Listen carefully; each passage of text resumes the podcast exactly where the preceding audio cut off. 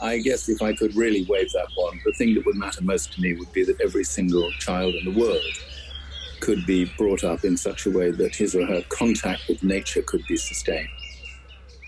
I'm honoured today to speak to Jonathan Porritt. Jonathan is an environmental activist and has been fighting for nature since the 1970s. He was a prominent leader of the Green Party, formerly the Ecology Party in the UK, and was the inspirational director of Friends of the Earth until 1990. In 1996, he founded Forum for the Future, advising leading organizations in both the public and private sector on sustainability issues. He's passionate about promoting solutions to today's multiple problems and working with young people, which is the one thing above all else that keeps him hopeful today. Welcome, Jonathan Porritt. Hi, Jonathan. It's absolutely lovely to talk to you. How are you doing in the lockdown situation? And where am I speaking to you from at the moment? I live in Cheltenham and I am kind of in, in a weird sort of way, quite happy. I'm literally self isolating as my wife is looking after her mother. So um, I uh, am here all on my own. And um, it's just been such spectacularly nice weather. So I have been taking my constitutional walks and enjoying spring and all that kind of stuff. So apart from the fact that the world is collapsing and people are in utterly miserable circumstances and the virus seems as uh, complicated for us to deal with as ever, apart from all of that, it's okay. We're very lucky as well because we have a farm. So I can't imagine what it would be like yeah.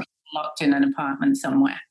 We got a request to do a virtual walk around the nature walk from somebody in South Africa in a flat. I know you're a nature lover, having volunteered age 15 with Friends of the Earth, and I think that was 1986. So, um, how did you become an advocate for nature? Yeah, um, I was lucky in that I spent quite a bit of time living in New Zealand when I was um, 18, 19, 20, sort of between school and university. My parents were living in New Zealand at the time. And one of the things I did there was to plant thousands and thousands and thousands of trees, in fact, more than 200,000 trees over a, over a sort of three, four year period. And um, it was on a very scrubby bit of land just north of the main city, uh, north of Auckland. But it was uh, a particularly special bit of land because it had one bit on it, three acres, which was called the Cathedral. And that was the only bit of this land that was proper native bush, proper New Zealand native bush. All the rest had been cut down, turned into scrubland, grazed by sheep. So there wasn't anything special about it at all. But this little patch of land was just quite amazing. And I spent so many hours planting trees on this place and then always taking refuge, as it were, in the cathedral when the rain became too too difficult to deal with or it was too cold. You have to plant trees in the winter, obviously. Um, and it was amazing. And I spent as much time on the land then as I've ever spent throughout the rest of my life. So that was really what got me into it. Wow, that's that's absolutely wonderful. What type of were you planting? Oh, I was just planting exotic radiata pine trees. So not not the special New Zealand bush or anything like that. This was a a, a sort of tree farm, which uh, in the end we um, we cut down and sold when the timber was uh, 30 years old. That's what you do with tree farms in New Zealand. It only takes 30 years to get these beautiful, tall, amazing trees. So that was the last time I I went out to help with the the logging, and that was the last time I saw the the cathedral. Oh, that's a fantastic story. And then your next kind of step towards being a nature advocate? How did that happen, or how did you get into being a voice for nature? I joined the Green Party in 1974, so that's a long, a long, long time ago. And the Ecology Party, now the Green Party, obviously, was the only political party in those days that seemed to have any direct connection with the land, with nature, with biodiversity, with ecosystems, that none of the rest of the political parties spoke about any of that stuff at all.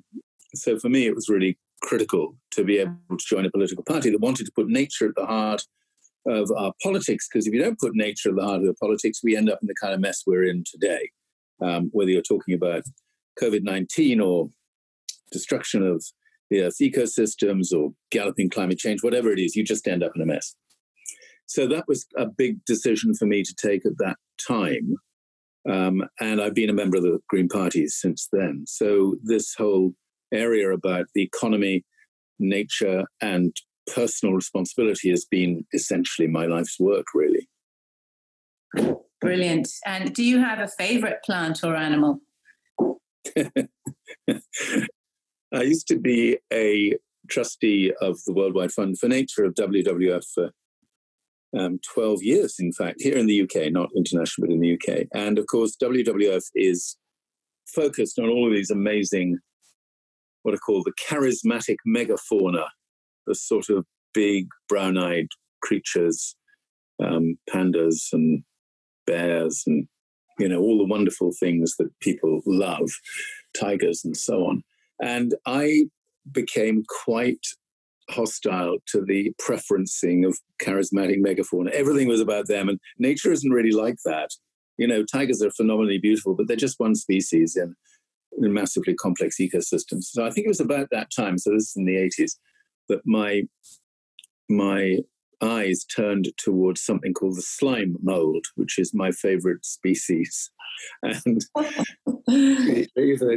these are quite astonishing creatures, and there are there are um, hundreds and hundreds of different species of slime mold. I think there may be more than a thousand all over the world.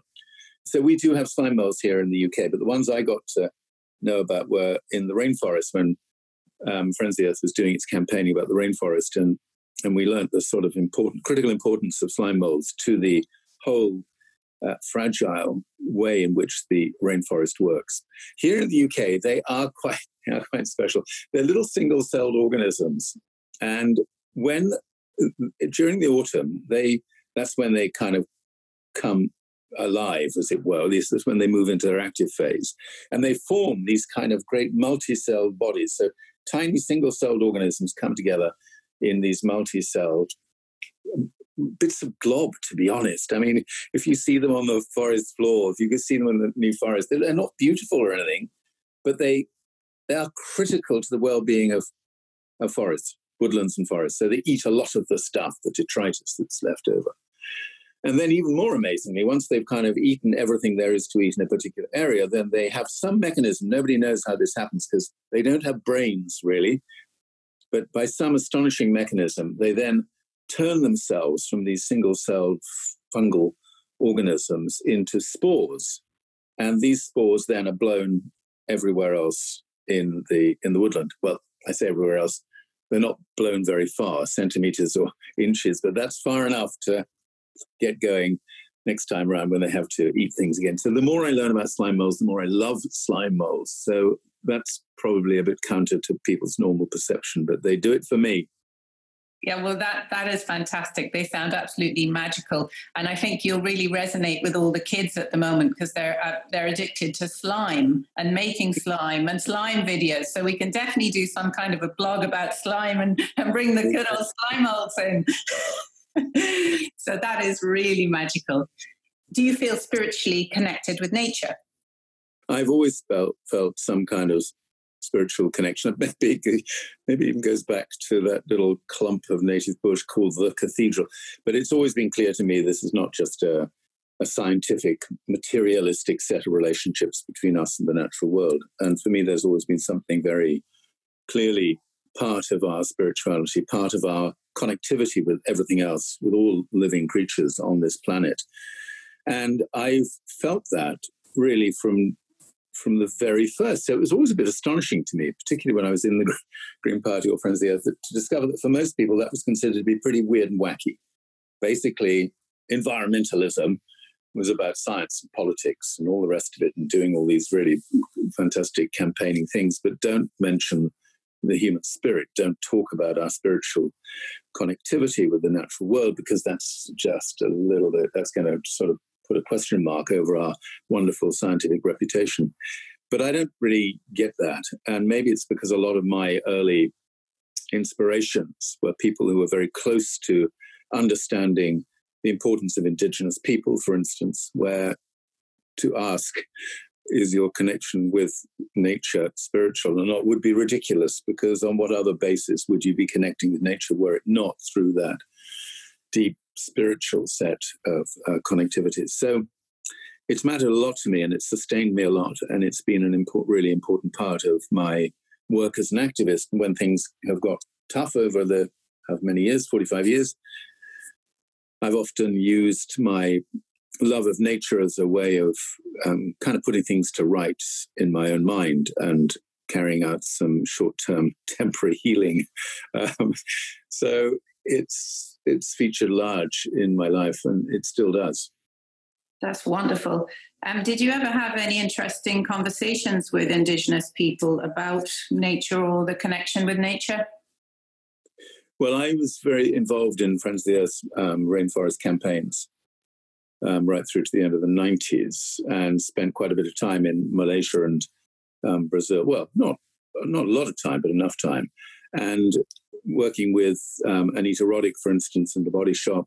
Um, after that, I've met a lot of Indigenous leaders, but I'm, I've done it mostly through reading and hearing about these things and listening to their stories and knowing amazing um, people and organizations like Survival International, which has been a, a go to organization for me for many, many decades. Um, one of the most important NGOs in this world, protecting the interests of Indigenous people around the world. And, and I've been subscribing to their newsletter and supporting them for as long as I can remember. So that's really my source of, of information. Wonderful. I remember you over 40 years ago fighting for the rainforests um, in an office under a big pile of papers and manuscripts with maps of the rainforest pinned up all around the walls of a tiny little office when I was volunteering. So still at it, which um, thank, yeah. thank, you from yeah. everybody. Are there any positive actions you can suggest for people that they can do to support nature? I just think this stuff comes more easily to people if they have the privilege of being close to or in a place where nature is alive and well. And I'm really very mindful of this at the moment because the contrast between people who are able to enjoy a garden or able to enjoy access to a park in this COVID crisis and those who aren't, who are, who are sort of locked up basically in flats where there's nothing much that you can do to connect with nature other than look out the window and see this beautiful blue sky all around you. Um, I think that those of us who are lucky enough to get access to nature just need to understand the privilege that that is and be properly respectful of it and do what we can in those spaces to ensure that nature can thrive alongside our use of it. So, for a lot of people, that's a way, the way in which you might garden so that you are respecting that kind of co-creation story with nature rather than trying to impose this astonishing model of top-down control over everything.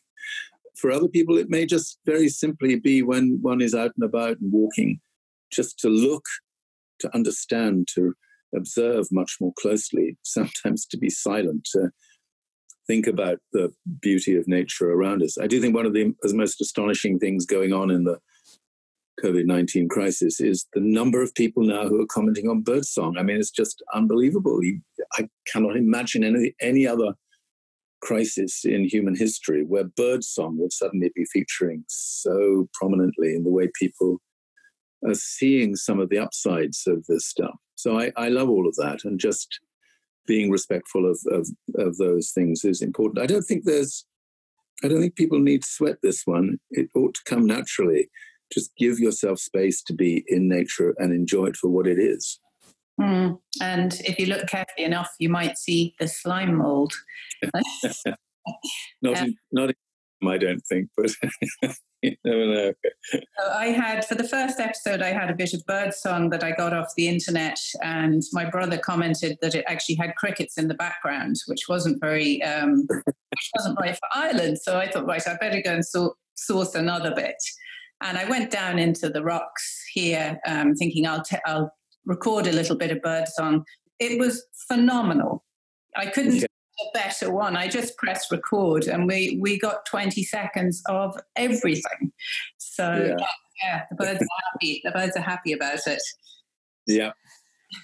So, what are your favourite or inspiring books about nature? Do you have anything you'd like to recommend to people? Um, well, I'd like to recommend a couple of things, really. Firstly, The Lorax by Dr. Seuss.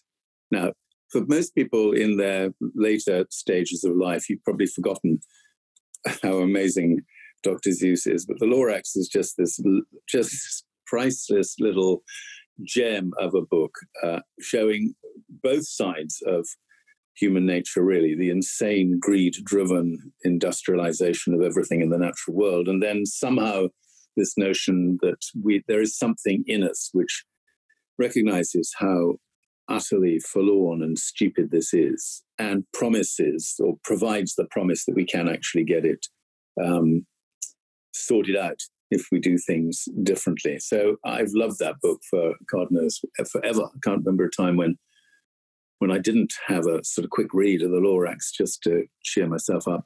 The other book, which is very close to my heart, is the um, Peregrine by J.A. Baker, and um, people may have cottoned onto that book more recently because it's just been read by David Attenborough as part of um, not sure what it was. Anyway, a BBC program, one kind or another, and um, it's the most it's the most powerful, amazing book about just the life of a peregrine falcon.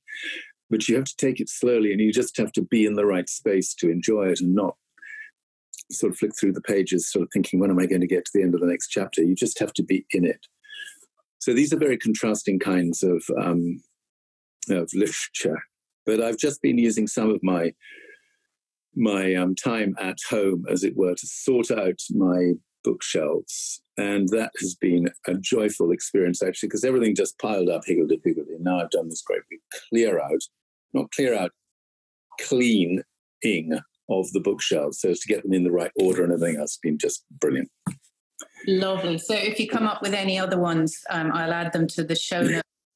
Um, I've got the Lorax, but I'll definitely get the Peregrine book. Yeah. Yeah. And uh, the peregrine is one of my favorite animals too. It's I think it has a great message. It has the broadest range of vision of any animal on earth and the sharpest focus. Yeah, uh, special, see, isn't it? Yeah, you can see a mouse yeah. and it can see to the horizon. Thank you. That's the great recommendations. If you had a magic wand, what would be the one thing you do for the planet right now? Well, the technical answer is that I would make sure that every government in the world introduced a carbon price because uh, obviously not the place to go into here, but we have and this. Your interest, where as much we have the we have a massive crisis, as everybody knows, in terms of the climate emergency, and we're trying to deal with the climate emergency in a market-based economy. And in a market-based economy, it's about prices it's about how much people are prepared to pay for things. So until we make people pay for the emission of these greenhouse gases that are causing the climate emergency, we're never going to get an intelligent, viable economy. So we have to have a system, economic system, that allows governments to impose a price on carbon. Every ton of CO2 and other greenhouse gases that we emit would carry a certain price, and that money could then be used to fund the restoration of nature to help deal with a lot of today's social problems. So there are many, many benefits that would come from that. However, that's that's a big wand you would need for that one, but it, it'll come. It'll come. I think I wrote about that first in the Green Party manifesto in 1979, and I probably thought to myself, "Yeah, it'll come, but it will. It will. It's the only way of dealing dealing with this in a market-based economy." So, a little bit more realistically, I guess if I could really wave that wand, the thing that would matter most to me would be that every single child in the world could be brought up in such a way that his or her contact with nature could be sustained, not just when they're at that age where the connection with the natural world is so natural that there's no question mark in their mind as to why they're doing it, but sustain it throughout their primary school years and then through into secondary schools. And I do quite a lot of work um, with the educational system. I'm president of something called the Conservation Volunteers, which is trying to get people in general, but young people as well, into contact with the, with nature. And the story about this is so simple you can't believe it. That the more you time any person at any age can spend in nature, the greater their physical and mental well being. And the fact that we've never had a single politician in this country who has really understood that is just such a devastating indictment of how limited their thinking is, despite the fact that the scientific evidence is just astonishing, as I said. So there we are. That's that would be my wand. Two swipes, carbon price, education in such a way that all children could stay in contact with the natural world. Well, that's a fantastic wish. Um, that's what we try and do here for all ages. But we have yeah. a lot of children yeah, to the Burren Nature Sanctuary. And if you can introduce people to nature, um, they fall in love with it and then learn to conserve it. But if you haven't, yeah. can't fall in love with somebody you haven't met. So, yeah, it's all about bringing them in to nature and introducing them, engaging them. Exactly. No, so, exactly. Thank you so much for your time. It's an absolute honor. My pleasure. Very nice to see you again. Hopefully, you might come out to the Burren sometime when the lockdown is off, and we'd yeah. love to show you around. Yeah, that'd be brilliant. Thanks, so, Mary.